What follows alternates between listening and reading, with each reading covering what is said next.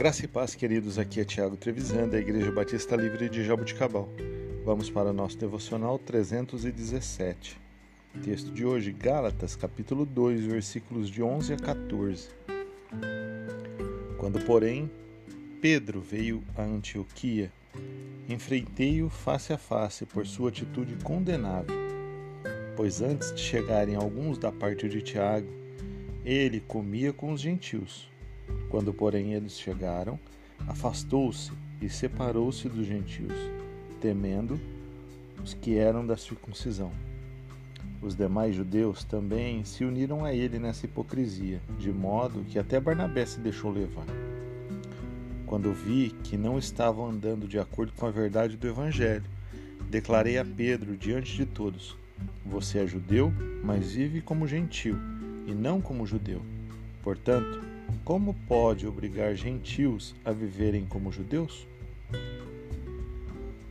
Queridos, não deixando as, é, as coisas, as polêmicas do livro de Gálatas de lado no nosso devocional, eu gostaria hoje de trazer um conceito a respeito dessa passagem.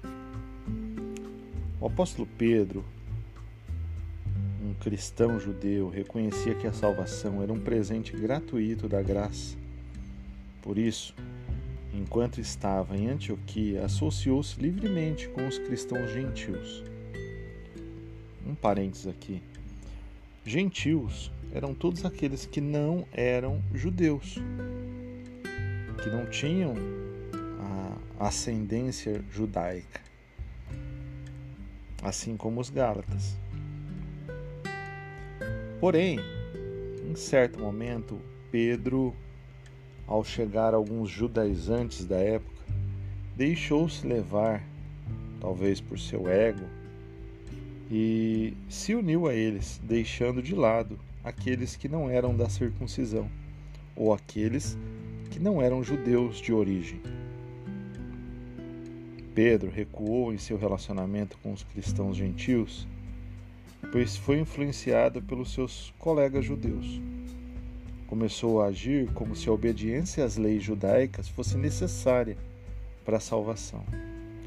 Quando Paulo confrontou Pedro em relação ao seu preconceito e o problema foi resolvido, Pedro precisava escutar outras pessoas. Assim somos nós, queridos. Às vezes precisamos ouvir aqueles que estão à nossa volta e apontam no nosso comportamento algo inadequado. Então, podemos pedir a ajuda do Senhor para nos trazer de volta e nos fazer ter mudanças. Pense a respeito disso. Até no passado existiam pessoas que eram influenciáveis. Hoje você está sendo influenciado por quem?